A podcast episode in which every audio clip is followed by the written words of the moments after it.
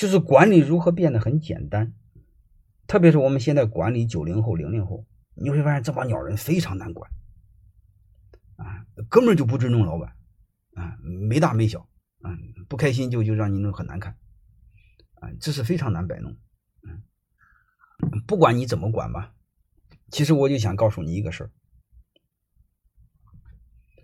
不管是谁，不管是任何人都不愿意给别人干。都愿意给自己干。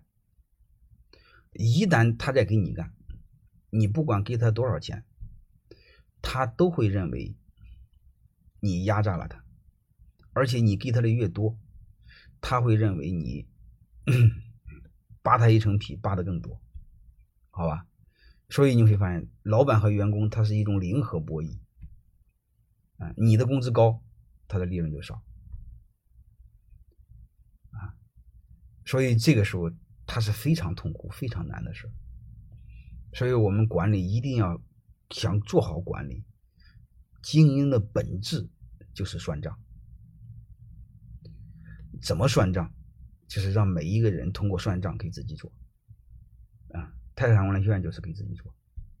啊，我一年大概有一半时间不在济南。啊，我这个不在学院上班，好吧？就是让他们每一个人给自己做，他每一个人都知道他干了多少，他分了多少。而且我泰山管理学院每一个人每一个月每一个部门都有一个报表啊，他挣了多少，花了多少，还剩下多少，剩下的那个就是年终的奖金啊。这样的话，他每一个人都给自己干，也根本不存在的贪污腐败。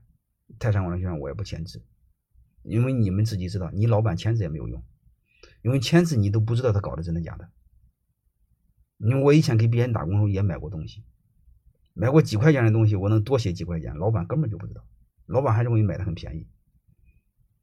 通过那些经历，我就知道你签字根本不管用。啊，所以你我们必须设计一个体系，让他给自己做，好吧？给自己做，我们江湖上常用的就是阿米巴经营，就是把企业划分成 N 个独立的小个体。每一个人可以自己做，通过内通过内部的市场化、内部的结算关系，形成各个一个小独立的经营体。每个人可以自己做，啊，其实就很简单，就把一个企业分成 N 个小组，每一个小组都是独立的，就相当于独立的个小虚拟公司，好吧？这是对的啊。但是刚才那个同学好像说我想做这个很难，嗯，其实是很难的。所以你会发现，我们独立的核算，每个单位都是一个，每个单位这个都有 N 个小的部门独立核算。你会发现，这会出现一个非常可怕的现象，什么现象呢？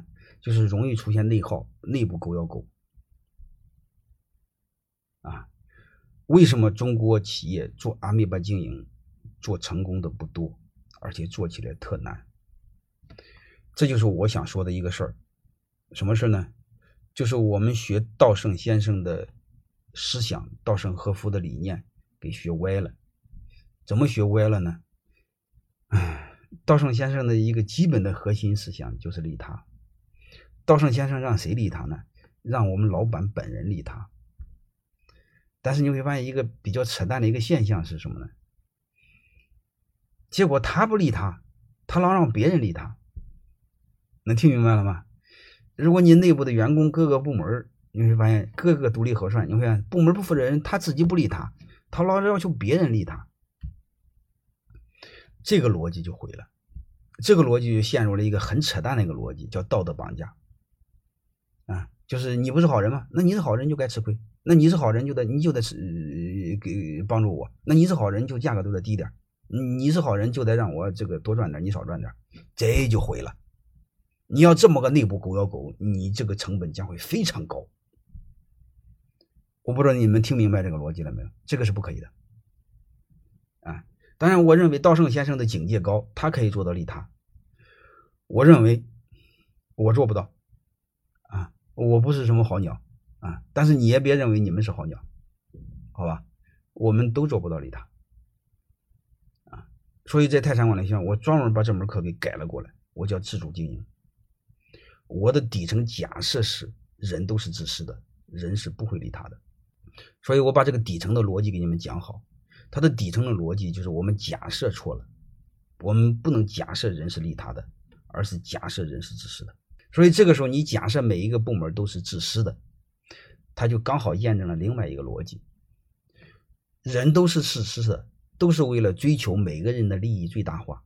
如果我们老板保证了每个人利益都是最大化，我再问你一句话：最终谁的利益最大化了？最终公司利益最大化。能听明白这个逻辑吗？所以你们只要把这个问题想明白，所有的全想明白了。我们管理学的本质是基于人性的假设，如果我们的人性的假设错了，后边全错了。唯一我想说的就是这个，也可能就是我的层次到不了，我做不到利他啊。但是我的一个逻辑是什么？我做不到，我也不相信你做到啊。我的一个逻辑，我不认为我是好人，我也不相信别人是好人。啊！但是我相信道圣先生是好人，其他我不相信你。